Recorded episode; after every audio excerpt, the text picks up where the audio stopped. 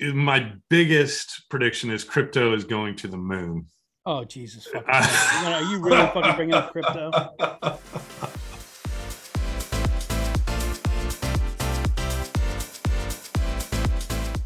Mike. Doug, it's happening. I'm not, gonna, I'm not gonna lie to you. I'm sad today. I'm a little bit down.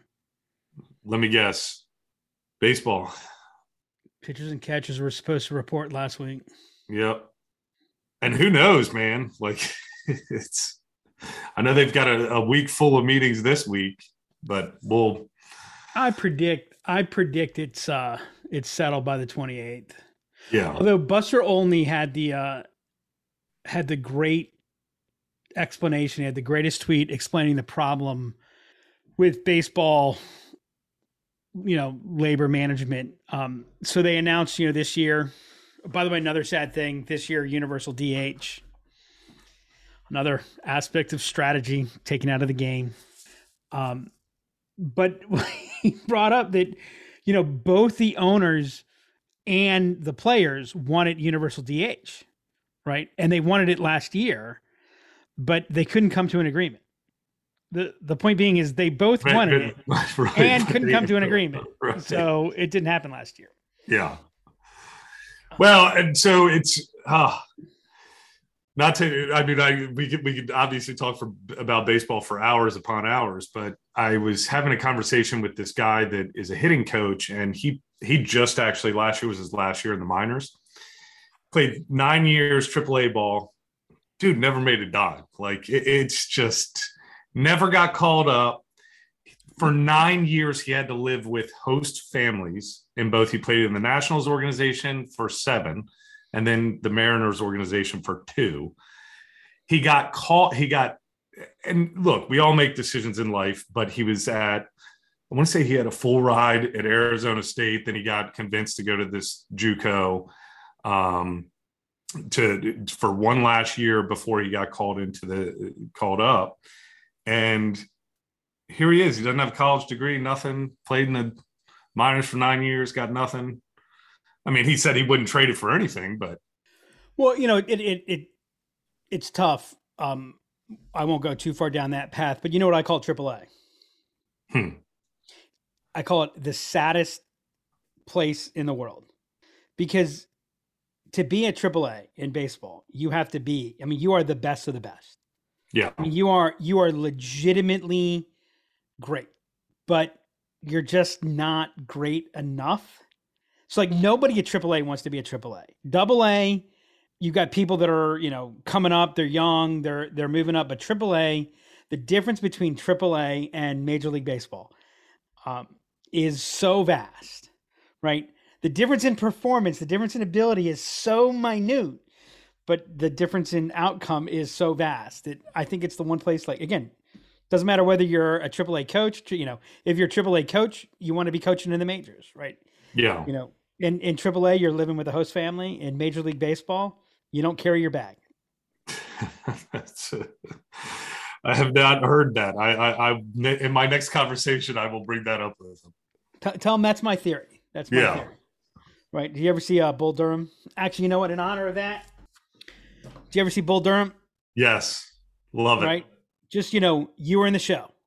Like if you just flashed in the show, if you were, you know, if you showed up for a day. Actually, there was a great article last year about a guy. Um, I think he retired.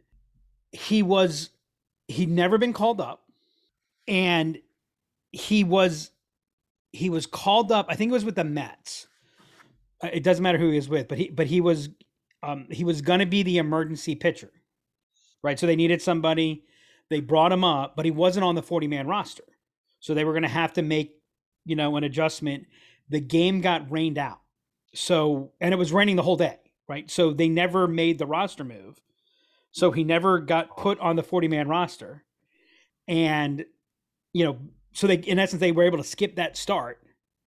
And by the next start, I guess the, the guy he was replacing was back or something. Um, and because of, you know, the impact of what it means to be put on the forty man roster, you know, there's lots of repercussions to it. Never got another shot. So, oh. so he was technically never called up, but, but he was at the hotel ready to. And he was supposed to pitch. Can you imagine that? Can you imagine that? Oh. Can you imagine you're you are that close, and and didn't nothing. get didn't get your shot, and nothing, and nothing. All righty, Mike. Let's get to the main topic today.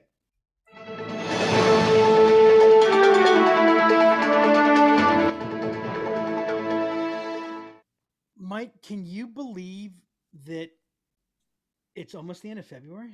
I know this year, I think like all years is flying by. You you made a good point though. I think one time, gosh, I think it was recently we were just chatting and you said, well, you know, for a ten year old, a year is like ten percent of their life. But for a forty year old or forty-four year old, which I am, a year is, you know, two percent of your life. So it clearly goes by faster. You know, it, it, it's amazing how fast it's gone, but also I saw someone tweet this. This is the fastest, slowest year I've ever had. I think they were referring to that actually in a week. It was the fastest, slowest week, and I knew exactly how they felt.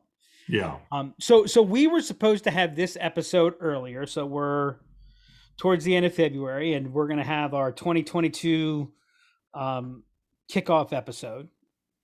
Um. So what's going to happen in twenty twenty-two, Mike? What are your predictions for twenty twenty-two? My biggest, my biggest prediction is crypto is going to the moon.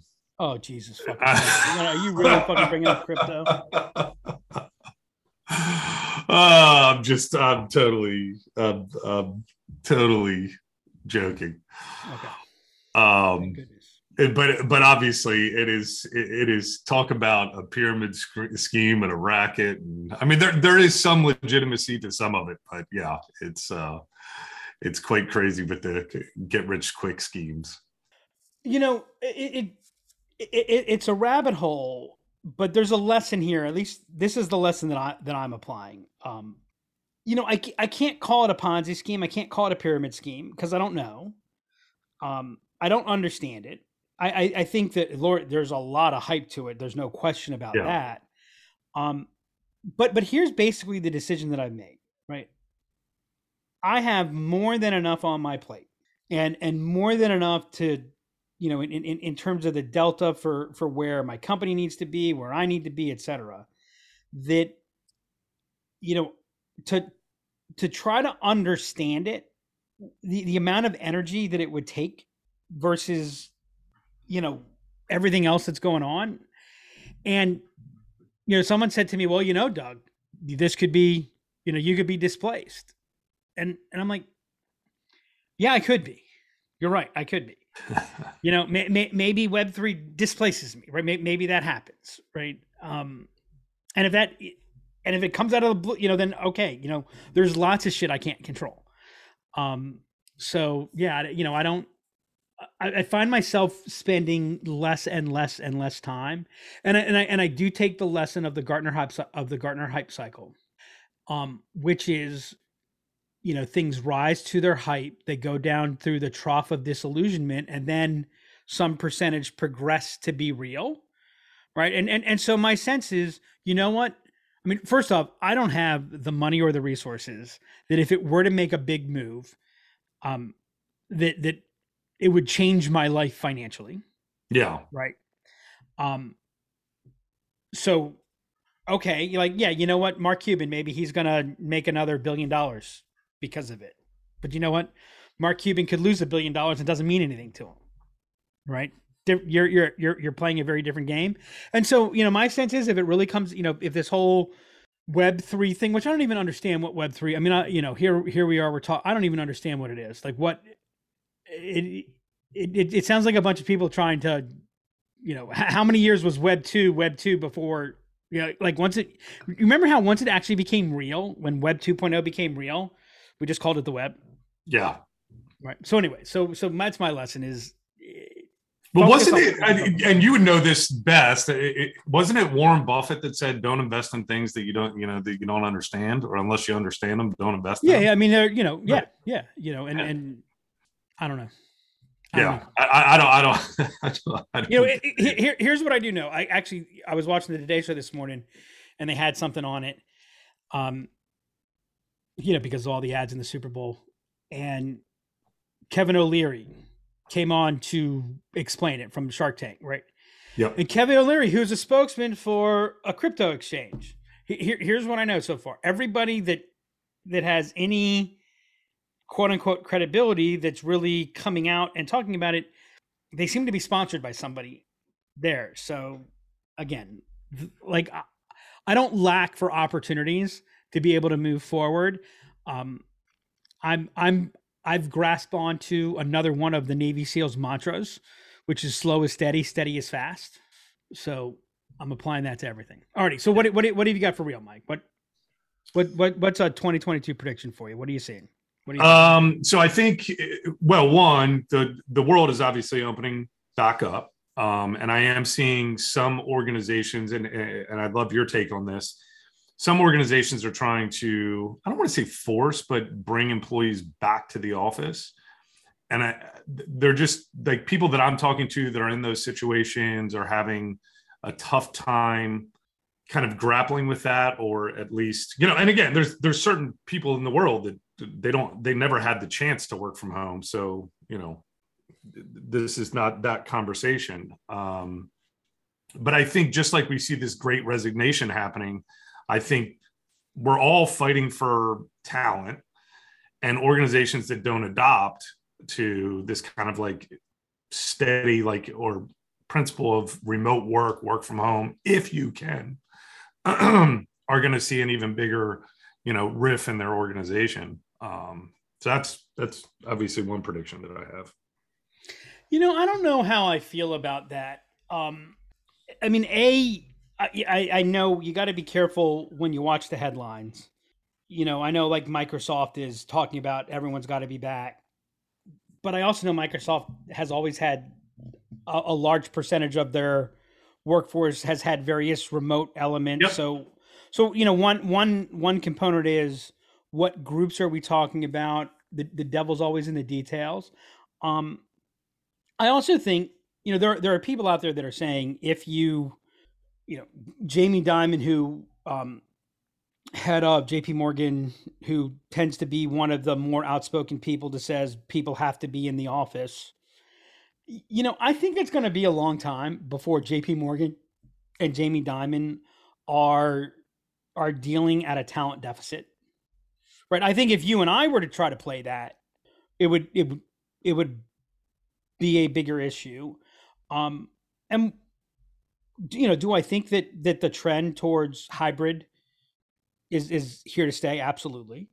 Um, but, you know, even if the percentage of people who want to work in the office becomes a small percentage, relatively speaking, it's still a lot of people.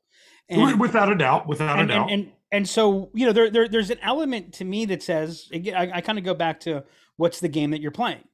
Um, you know, Jamie Dimon believes, and, and, and there's some, there's some good research on this, by the way, that talks about, you know, the number one element on, on, relationship and and creativity is how many feet away you are from somebody. And it's like one hundred fifty feet. It's like a pretty small number. Um, so, you know, he's got a game that he's playing. He's looking to attract a certain type of person. Um, so the fact that, you know, the fact that ninety percent see what he's doing and say, I wouldn't want to do that, that, that doesn't make it inherently bad. So, you know, I, I, I think that where you work is a subset of everything. But I, you know, I, I, as, as with, as we were talking about with crypto, I think I, I just can't help but feel like that whole, that like, it's, it's like people want to argue for the sake of arguing there. It's like, you know, okay, whatever. Well, I, I so I, I agree with everything you say, except for the fact that, or this would actually be an agreement, is the devil's in the details. Um, because there are certain industries, employee types that will leave an organization if they don't have the flexible work schedule. And not only that, you can acquire, in a lot of instances, you can acquire significantly better talent because now you're no longer locked in geographically, especially for smaller organizations. You're giving the example of, you know. Yeah, but it's not smaller. But, but the problem is it's not smaller organizations. They're making the announcements that you have to come back to the office. Well, okay. that's, that's, that's, but uh, the, true. Right. So, so it's just, um, yeah, I mean, I, I, I agree. I mean, I think, I, I think the whole work condition, I think, I think the great resignation is, is going to continue to, um, to play a role. I think, I think the element on talent is, is, is going to play a role. I mean, I agree with that, but I, but I think this whole, you know, work from home, work from the office, which one's right? I mean, I, I thought it was, no, stupid. no, no, no. They're, they're, I right. thought it was stupid I, when it was on the other no, side. And right, now that right. everyone, you know, I, you know, right. I thought people were missing that. Um, look, there are going to be some people where, you know, they are going to work from the office, and, and for them, it's going to be an advantage. Does, does that mean it plays, you know, it comes back again to what's your game, play your game. Yeah. All right. What else you got, Mike? What's your next prediction? Why, why, why don't you, why don't you go next? Uh, you keep going. You're on a roll. So an, another kind of prediction is, and this is going to be, this is going to be a challenge for a lot of, call it technology startup organizations. And I think we're going to see the proliferation of it in almost every industry, but data regulations, security, privacy, in some spaces, those are, it, it, they're becoming kind of like checkboxes that, hey, if you don't have this, we can't do business with you. And uh, like, even just looking at your business as an agency, you're touching other people's uh, like data structures and only appropriately. Right. Only, right. Only appropriately. However, that is a backdoor into an organization's, you know, infrastructure or data. And so I think we're going to see more and more organizations, both small, large, et cetera, require, you know, third, third party certifications, more things around Uh, authentication mechanisms, um, documentation. N D As are no longer good enough. Um, is is a is a big prediction that I have. You think that's going to happen in twenty twenty-two? I think you're going to start seeing it more in twenty twenty-two. We saw that. We saw it, and I know we'll get into this in a minute. We got we saw it big time, a huge shift uh, to, in the second half of twenty twenty-one. Where historically very large organizations would come to us and say, do you have a S O C two? No, you do not. Um, and S O C two is a compliance framework for anybody that's not uh, familiar with it. Um, so then we would have to go down the rabbit hole of, okay, we'll f- fill out this four hundred fifty question security audit. And we could go through that and we would ultimately pass. But then what we also saw was a lot of even larger organizations that were either heavily V C funded or recently gone public. They wouldn't even do business with you unless you had a S O C two. Like it, it was straight up pay to play.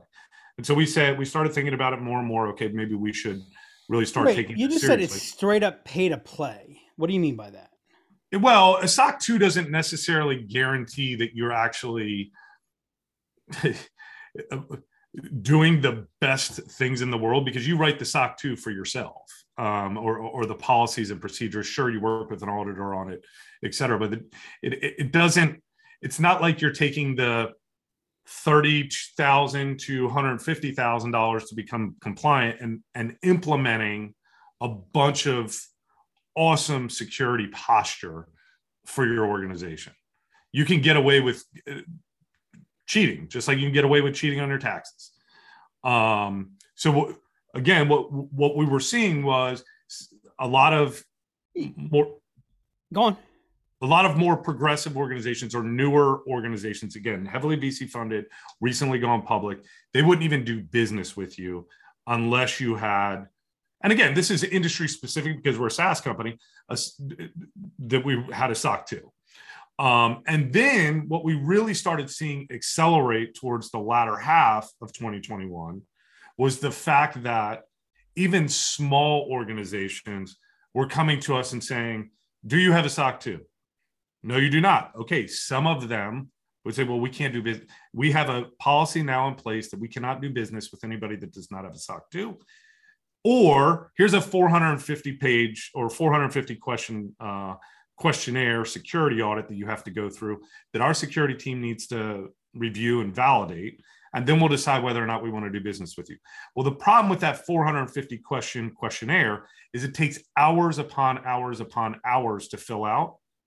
And in a lot of instances, just financially, it, what we charge per year didn't make sense for us to, to fill them out. So we ultimately had to walk away from opportunities. Again, I'm talking about our business specifically, but I talked to a lot of other SaaS founders that have the same challenge. And I think, again, we're going to start seeing it proliferate into even services-based organizations. Well, yeah, we're already seeing that. Um, yeah. The number of times we have to, um, you know, where we have to complete a questionnaire. Now it's, you know, it's funny because ninety percent of the questions that they ask us aren't, aren't relevant to us. Yep. They're, yep. Cause we're not, we're not providing the data structure. We're just touching the data. Right. Right. Um, yeah. But, but I like, so what I think was unfair, I think it was unfair for you to refer to it as pay to play. Cause I mean, A, you're not paying them, which I know you didn't mean, but what, so, so I agree with you that, that the role of data Um, and regulation around data and risk around data is is going to continue to increase. Um, and I think it's going to lead to a number of unexpected consequences.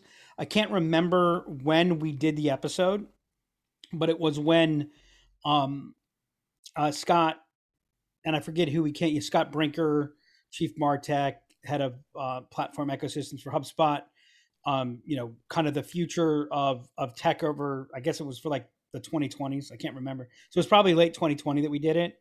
And, and one of the things that, that we called out in that episode was that the problem with the predictions was it, it really looked at the continuation of the previous ten years.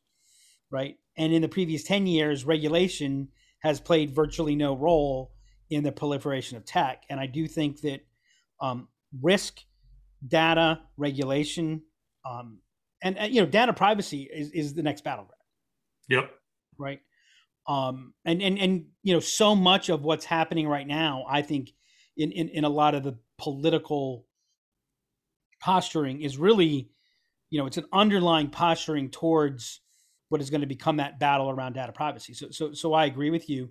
What, what, what I think the bigger trend is and the underlying cause, this might be something to think about. And, and I would say people that are listening, this is an important element, which is there's, you know, the pendulum is swinging back to safety. And risk reduction, risk mitigation. Absolutely. Well, so, so I, you know, when I, when I talk with sales and marketing teams, I say one of, one of their problems is that they tend, you know, they all have a tendency to focus so much on why they're the best. We're the best, we're the best, we're the best. And, and what they oftentimes don't realize is being the best isn't enough. You have, yep. you, you have to be the best and the safest. You see, best is about eliminating pain, but safety is about eliminating fear. You know, why did I B M win? Not because they were better, because they were safer, right? And, um, you know, we we we actually have a deep dive video on on a behavioral um, science concept called satisficing, which is, you know, most people, when we think about selling, when we think about doing these things, where we we think people are pursuing what's the best choice. When when the reality is what they're pursuing is the choice least likely to be the worst, right? And and so when you say pay to play and you say, well, you know, the problem with S O C two is that it's not really, it doesn't really mean anything because you you can do your own, but it means that you're spending thirty thousand to one hundred twenty thousand dollars. It means that, you know, if you're going to lie, if you're going to cheat it, you have to cheat it purposely. Which, which, by, true, true. Which, which, by the way, if you take a look at all the other agreements, indemnifications, you know, you, so, so if I say I'm S O C two and I give you my S O C two and I cheat at the S O C two, right, and you have to sign off on it and it has to be audited, right? Well, now you're bordering on fraud. You know, what what's the likelihood that someone's going to have a big gap? Is it more or less likely versus someone who's gone through the process of having to review something and they've just cheated it versus... You know, yes, that's there, but it's a smaller population than the vulnerabilities that exist for people that haven't looked at it at all. So, so what S O C two has become is it, it's just kind of become a placeholder. It's become a signal to say, you know, if you have S O C two, that doesn't mean that you're right, but it does mean you're a hell of a lot less likely to be With, really wrong. W- w- absolutely, without a doubt. And when I so yeah. there's two areas. There's two areas of the pay to play. One is we. But have, it's not pay to play. But can can you let me Well, pay to play is is is is is a derogatory term. Okay, invest to play. I don't, no, but it's it's no, because you, you're playing like like pay to play is I'm paying you to play my record. That's where the term comes from. Yes, right. It, it's it's an under the table transaction where the provider, you know, the company that that that's that you're playing with is the one that's getting paid. You're not paying, you know, the company coming to you saying, "Do you have S O C two?" They have no financial benefit that you have to do S O C two. It's just a way, it's a simple, easy way to say, you know, could could there be somebody that doesn't have S O C two, that, that that's a tech company that that could have been the right one? Yeah, there's the possibility that there is a, you know, a needle in the haystack. Is it really worth our time and energy and risk to find that? So like, again, my my my issue with you is the term pay to play. I, I you know, because I would say at a certain point, if you're serious about being in the world of providing technology applications, then you should, you know, you're going to have something. It, well, okay. So it is an area. Okay. So regardless of, of the terminology used, the, there are some fundamental, one, we are, we, we have from day one, we have taken security very, very seriously. And the reason behind that is if we were to get breached, we'd be, No, I understand that. We would effectively be out of business. Sure. But in order for us to continue to sell our solution, we now need to go through a, and again, it's it's not because we we have learned some things and maybe we're going to put in some better policies, but, or maybe we're just going to document our policies better. We're going to have those, some of those check boxes, things along those lines. However, it's a pretty substantial investment. We are in a different place now. If somebody were to come to us two years ago or three years ago when we were starting to hear, oh, you need to be S O C two compliant, otherwise you can't, you, you, we can't even do business with you. There was no way we could make those investments back then. We can now, so if you're a bootstrap startup and you play in the technology world, it's, it, it's a very hard now environment to get involved in because of all those... Uh, out of the gate, it's like, should I spend thirty thousand dollars on developing my product further, or should I spend thirty thousand dollars on getting a piece of paper that says, you know, uh, I've gone through all of the motions of getting, you know, certified as uh, as a well, S O C two so, so, compliant vendor. Well, you say that like that's unique into this area. I, I I would venture that there's lots of places where ten years ago, five years ago, you could be like your U I could be less functional five years ago Than, than it has to be today. Without uh, a doubt. You know, you could be a lot less complete to be complete five years ago to get started. Than, I mean, I get where you're going with this is like you you can reduce risk for your customer. No, no, but I'm but I'm not just talking about reduced risk. I'm talking about every aspect. And and and Mike, you're you know, for what you're doing, you you're doing it on a very, very small team. You are absolutely an outlier. Yeah. Right. But and you're increasingly trying to play in non-outlier business segments. Right. That's, that's part of where you're in a little bit of a misalignment with, you know, with your company, but, but like you're inferring, let me ask you, are you saying that companies shouldn't have S O C two compliance? No, they, at, at, at, they, at the right stage, the, the challenge that I have with even just S O C two is you as the company determine what are your controls that you're going to put in place. And if you don't have the money to do a D L P solution or something like that, you can just, you write those out of your control policies. So just by having a S O C, this company's S O C two is going to be different from this one. This is going to be different from this one. And it somewhat becomes, while it's supposed, the framework is all of the same. And the way that it's audited is, is, is more or less the same.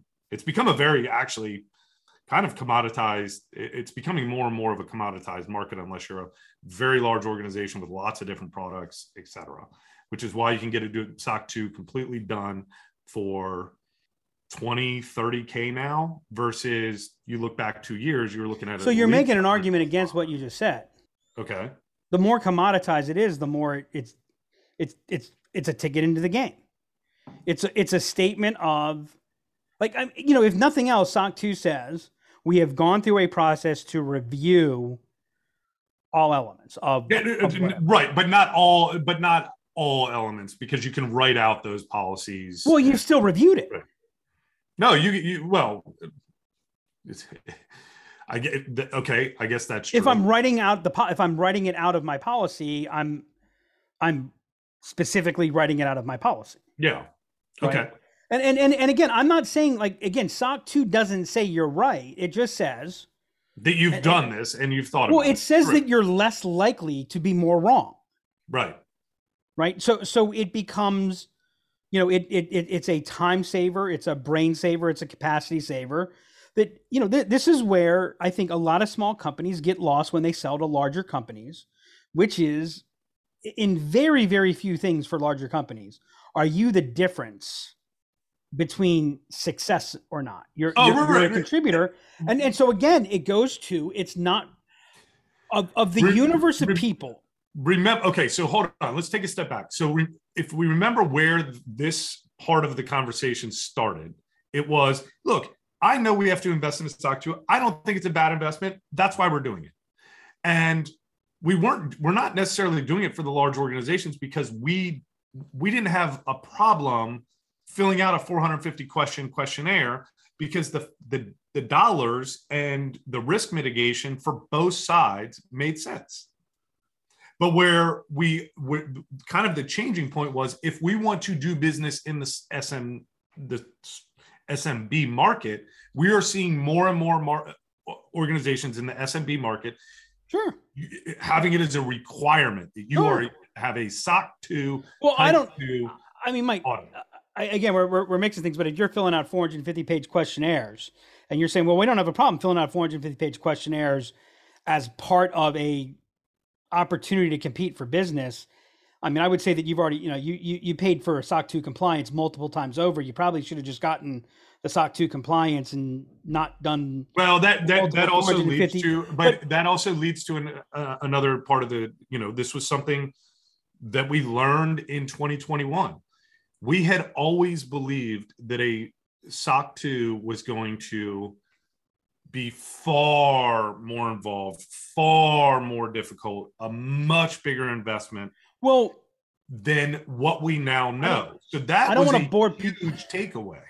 I don't want to bore people to death around S O C, S O C two, but there are multiple levels of S O C two compliance. So so to you know to have a S O C two is the base level of S O C two. I know yeah, type, there, there's there's like type, a type two S O C two, which is far type, more robust. Right, but type two is what you have. Nobody's, you do a type one just as kind of like a stopgap, and then type two, you stop, you don't, most companies or a lot of organizations don't even do a type one. They just move straight to a type two, which it's well, like, then there's something hey, your financials as well. And it is, have been audited. It, the reason why you go to a type one is so that you can have a piece of paper much sooner and saying, hey, here's our controls, here's our policies. So, so now think, we're putting together the evidence for it. And once I have the evidence, then we give you a type two. But, but again, what, what I would say the lesson from this, and I would agree with the prediction, is I think there's more of a move to safety. And the reason for that is twofold, right? One is the whole issue around data and the yep. whole issue around data breaches, et cetera, that, you know, it's a devastating component, right? Um, and, and, and by the way, if, you know, if, if I'm a mid-market company and I'm, you know, the last thing I want to have to worry about is some, you know, complementary application, you know, having ha- having a flaw that you know, unfettered access to that, my that, data that causes me, you know, to to get fined by one hundred percent. Absolutely. Um, and so so again, you have this whole issue around data that has gotten very heightened, which which I think in a you know an episode about eighteen months ago we talked about that that the finance suite and the I T suite. You know, they, they had become as disempowered as they had been since in my lifetime, that, that the pendulum was coming back, that they were seizing some of the power. It, it and so what you're to, seeing is the I T department is taking yep. back some of its. The legal and I T department. Absolutely. Right. And, and, yep. and that, that, you know, the, the whole shadow I T, that's a big issue. Totally agree. But, but the other element is we've just gone through a life changing. Oh shit. We became aware that, I mean, think about this, man. On, you know, January twenty twenty, we, we, we've got an economy that's super hot. We've got unemployment at three point something percent.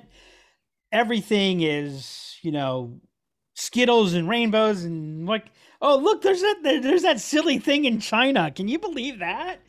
To, you know, my kid gets married and we're not allowed out of the house. The two were unrelated. Um, right. In, in, in a period of, of, of days, right. It's, it was, it was insane. And it's like, all of a sudden when that happens, that battle scar comes back. And what I would say the lesson from that is that, that safety matters. And, and what I would say is, you know, as a salesperson, as a, as a marketer, identifying how do you make your solution feel safer, right? And, and I think that's a place where, you know, no one understands what your applications do, right? So, so there's that, and, and that, that, that applies to service providers, et cetera. All right, here's my prediction so we can get to the question of, of the, uh, of the show. My prediction is that twenty twenty-two is going to be a lot like twenty twenty-one. That's your prediction every year. In twenty twenty-one, it was, it's going to be the same as twenty twenty. Um, but you know, in twenty twenty, it wasn't the same because I did predict a recession going into twenty twenty. Um, I do think that, you know, you know, beware of a surprise. You know, what, what's the surprise? I think the surprise last year was, you know, it was the, uh, you know, waxed and vaxxed summer, you know, and then hello, Delta and Omicron. Um, I think that, that, um, you know, I do think that we're seeing, we're seeing disruption in, in a lot of funded markets. I know from other stuff that I'm listening to, I don't have first, firsthand knowledge of this, but I think we're going to see some, well, we're not going to see them because they're not going to make the announcements. By the way, I think we've already started seeing a little bit of it, right? You know, all these big, um, you know, hey, we're a unicorn announcements that so-and-so, you know, has become a major strategic investor, which if you read between the lines, it kind of says we've sold to, right? Yeah. Right. But it, but it looks like a funding, um, there's going to be some down rounds. I think that's going to have, you know, that, that, that that's going to have a corresponding element. Um, I do think something's going to happen in the capital markets. Interest rates are definitely going to go up this year.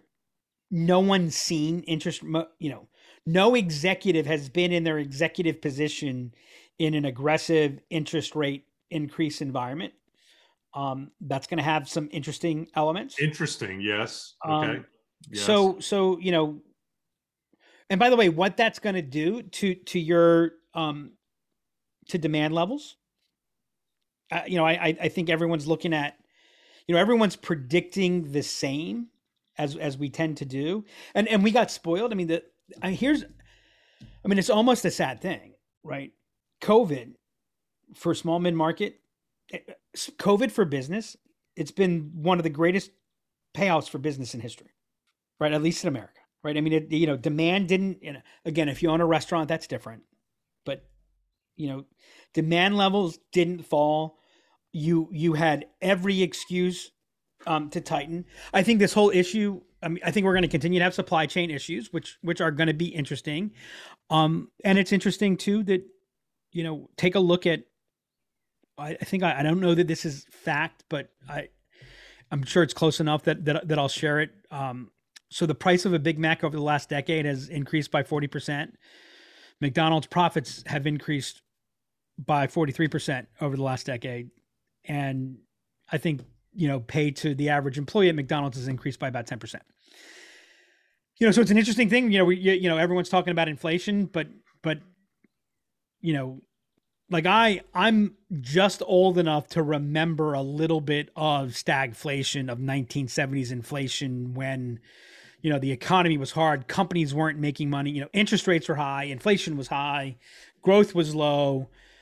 Um, you know, it is, it is an interesting question. I think how much of in how much of this inflationary environment is just, you know, companies are raising prices because they can. I mean, you heard Chipotle said we've increased our prices of, you know, by X, and we've seen no, um, no, you know, no, no pushback. No decrease, right? Yep. Right. No, no, no, you know, and and and so I think that, you know, as interest rates start going up, as, as we move into whatever a normal is, I, I think that there's, um, there's going to be some displacement. And so I think, you know, I'm thinking a lot about second and third order effects. Um, I'm also thinking about, you know, what's the long game? Um, I'm not playing for twenty twenty-two, twenty twenty-two matters, but I'm thinking about, you know, where do I, you know, how do I make sure I'm playing the game in twenty twenty-five? right? Whatever that game is. Um, so that's actually a fascinating stat about McDonald's. I had not heard that. Again, I don't, um, I, I can't tell but, you, that but, but still, accurate, but it is, but, the theme is, but I think industry wide, that's kind of like that. That's yep. that, that, that is, that's crazy. It's a bit, it's a bit infuriating, but th- that's another conversation. And I mean, you even see Netflix doing it now. Every, every, I feel like every couple of months, Netflix, like, yeah, we're raising our prices by two dollars. We're raising our prices by two dollars. Well, you know, um, it's like, because it? they can. What was it like? I, I I forget how many billions of revenue Amazon just created for itself because they're raising the price of Prime by fifteen bucks. Yeah. Um, you know, the, you know the the, you know the, the the issue around wages, I think is is being underestimated, and you know, and and and and the polarization. Um, there's there's still a lot of craziness going on. So no, without a one hundred percent. Absolutely. So, uh, and again, that's where I say, you know, you got to make sure it's so easy to, to, to jump out of your game. Um, you know, stay focused on your core. Slow is steady, steady is fast. And let's get to. Hmm. Hmm. Oh yeah. How's everybody doing? All righty, Hannah. What's our question this this uh, episode? All right. What is one thing you learned last year that others listening in can benefit from as we get further into twenty twenty-two? So, Hannah, does that have to be a what did I learn last year that I learned last year? Or could it be something that I maybe knew before last year, but it got reinforced last year? I just need to know what the rules are here. Either or, go for it. Your show. Alrighty, Mike, what you, what you got? Uh, so again, it, it comes back to what we were talking about earlier, if and around compliance and data and regulation. It's while it seems like a a bit of a huge investment, a scary thing to dive into. What I learned in what, and again, this was the biggest like project or time investment that we put in last year, was it's actually not as difficult as we, as, as we thought it was going to be. Um, so, so the lesson for you then is don't assume that you know what you think you know. Right. At one hundred percent.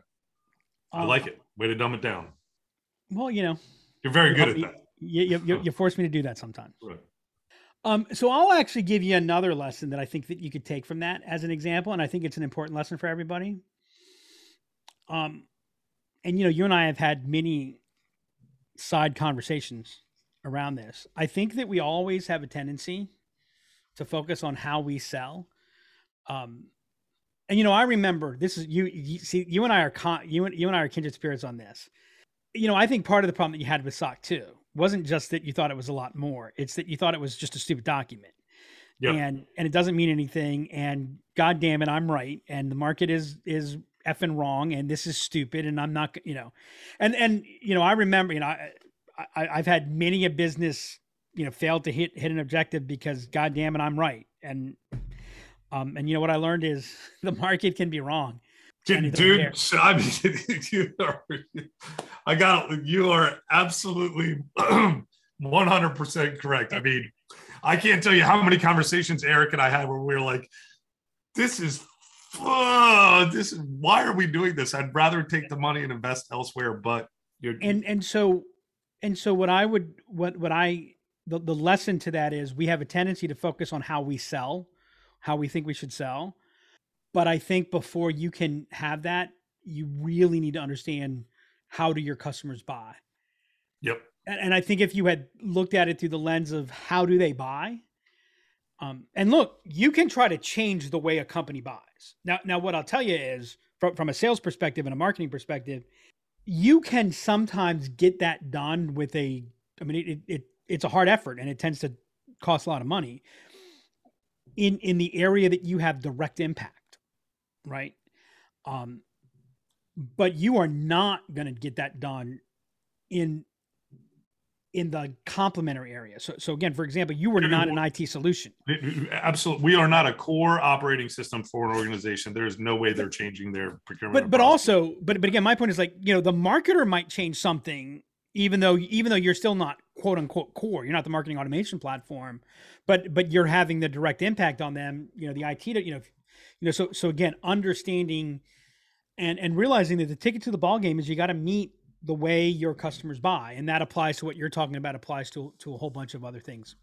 Um, so my lesson, um, what I learned in, in, in twenty twenty-one, I mean, we had an amazing twenty twenty-one. Like, I mean, we just had an absolute, you know, knock on wood, barn burner, sales, um, success gods. I respect you. Um, we had a, you know, we had a tremendous twenty twenty-one. Um, we're, we're, we're running ahead of where we, you know, we're running ahead of twenty twenty-one right now. Um, though our second half was, I mean, I mean, our fourth quarter was, our fourth quarter was our best year ever. Maybe our best two years ever. Um, you know, but right now, so our, our fourth quarter was our best quarter ever. Right now, our first quarter is our second best quarter ever. Um, we're, we're not going to hit Q four. So, so from an outcome, and, and I actually shared this on a monthly video with our team, you, you can see starting in Q two, Q three of last, of, of twenty twenty, where it started just trending up majorly. Um, you know, so after what, fifteen years, we became an overnight success. And if you look at what we're doing, if you look at the type of companies we're doing, and if you look at the capabilities that we have, um, and, you know, the funny thing is we have so much that we have to get better at. But, but if I look back, like the, the progress that we've made is just monumental, but it never felt like it. Yeah. It never felt like we were making progress. As a matter of fact, if you had asked me on a weekly basis, are you getting better? You know, like, like in the moment, I'm like, oh no, it's, oh, we, we've got this problem. We got this problem. We got this problem, you know, it's, and I could overwhelm you with the problems that, that, that we have today. Um, it doesn't feel like progress when you're in there. Um, and, and by the way, I hate probably, probably my number one, I, you know, it used to be one hundred ten percent. But what I hate right now more than any other platitude is if you can get one percent better every day. Like all you have to do is get one percent better every day. And it, it angers me so much because one percent, one percent improvement's a lot. one percent's yep. huge, right? I, I'm at like, if you can get one basis point better, right? One one hundredth of a percent, right? That, that, you know, um, cause by the way, one percent per day is about five X. In, in a year. And for anyone going, no, no, it's three hundred sixty-five percent. If you get one percent better every day, you've got to add the compounding effect. Uh, the compounding, right. Right. Yeah. So, so, you know, and you're not going to get five times better in a year. That's not how it happens, but it's kind of like, I mean, it, it is like an overnight success in that it's, we're not making any progress, not making any progress, not making any progress. You know, you, you, you've seen the little um, memes that have, you know, what everyone thinks success is, and it's either a straight line or a stair step. And what right, it really yeah. is, is this, you know, crazy loop. And they're both wrong, because what it is, is it looks like, you know, you're kind of getting a whole lot of nowhere. And then all of a sudden it's whoop, right. It's like, all of a sudden there's this big step up and it's like, wait, where, where'd this come from? And if you think about anything that you've ever done, you'll find that that's the case, right? If you're, you know, if you become a great golfer, it's like nothing, nothing, nothing, nothing. And then all of a sudden, wait, how did this get easy? How did hitting a fade become? Like, how, how did I learn to be able to do it? You know, I, I'd, I'd effectively hit a fade two out of twenty times. Wait, now I'm doing it fifteen out of twenty. Where, how'd that happen? Right. And it didn't go from two to three to four to five. It went from two to three, two to three, two to three, two to three, two to three, eight, right? Eight to six, eight to six, eight to six, eight, fifteen, right? It, it, that's how it happens. And it's all about, you know, one, one of the principles that I think we're going to be adding to some of our principles is being maniacally focused on the objective, be, my, be maniacally focused on the destination, be insanely flexible on the journey, be consistent, just, you know, stay focused on it, stay focused on it, which comes back to play your game.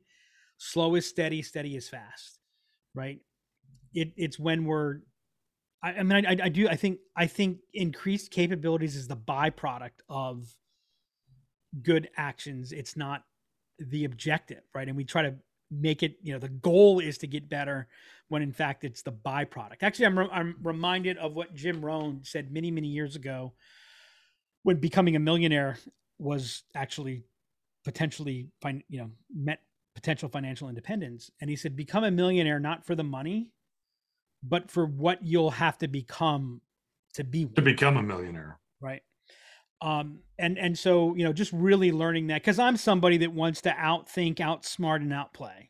and and just seeing um what a little bit every day does um has has been, you know, it's had a tremendous impact for me. Both personally and professionally, I believe that's probably that's absolutely the case. Um, because if you don't focus on those things, you, you're going to drive yourself mad. You're going to. I'm this. in the same way. I like it, improving, trying to improve one percent per day is that. Like, look, I'm going to have shitty days, and quite frankly, I'm going to have a shitty week, or maybe yeah, a shitty not... two week period, and I feel like I didn't make any progress. But if I look at things on a quarterly basis, I'm going to say, "Holy shit!" Like. We actually- you know what? I, I, I, I mean, yes, I, but I think, you know, what I've learned is the importance of stretching out even beyond a quarter. Oh, no, with, without a doubt. one hundred percent. And, and by the way, you're going to see this with, with your involvement in youth uh, sports and youth baseball, right? You, you have all these, you know, the, the ones who come out of the gate, superstars. Yep. Right. Now, now some of them are legitimately, they, they stay there, but, but, but they're actually the exception. You know, all of a sudden these, these kids who were just kind of on the edges, but they kept working on it. They kept working on it. They kept working on it. You know, at, at eighteen, you're going to wait, where'd they come from? Right. Yep. Where, you know, where, where I'm already, I, I've already seen some of that with like kids that were like either on a lower team. Now they're like, I'm like, how the hell did he, did he go from, you, you, you didn't see him the whole winter. And then it's like, holy crap. Like this, this kid has matured a ton. All right, Mike, time to wrap it up. All righty, and our sound effect here isn't even working, so we're going to have to skip that one. Um, Mike, what's your takeaway today? So takeaway um, for any organization that is like, again, we talked about data privacy, data regulation. There are, think about just like what you just talked about with regards to, you know, small steps, like, you know, step forward here, step forward there. If you take that same approach with your security, privacy, data regulation, and have that as kind of like a little bit of a back burner, but you make some steady progress, when you decide to do some type of audit, your life will get, your, your life will be a heck of a lot easier versus trying to do it all in one fell swoop.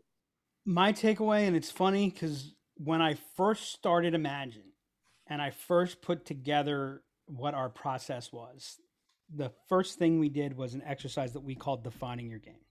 And my takeaway today is define your game. You can't play your game if you don't know what your game is.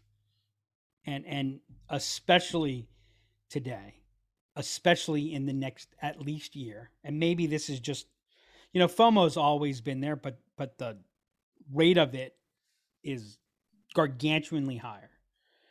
It's so easy to fall off and be playing someone else's game.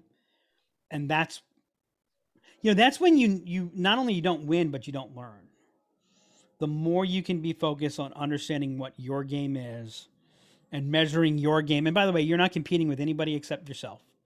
And the more you can take that, the more you're going to find, if you can just get a little bit better at that in twenty twenty-two, twenty twenty-two is going to be a good year for you. Amen.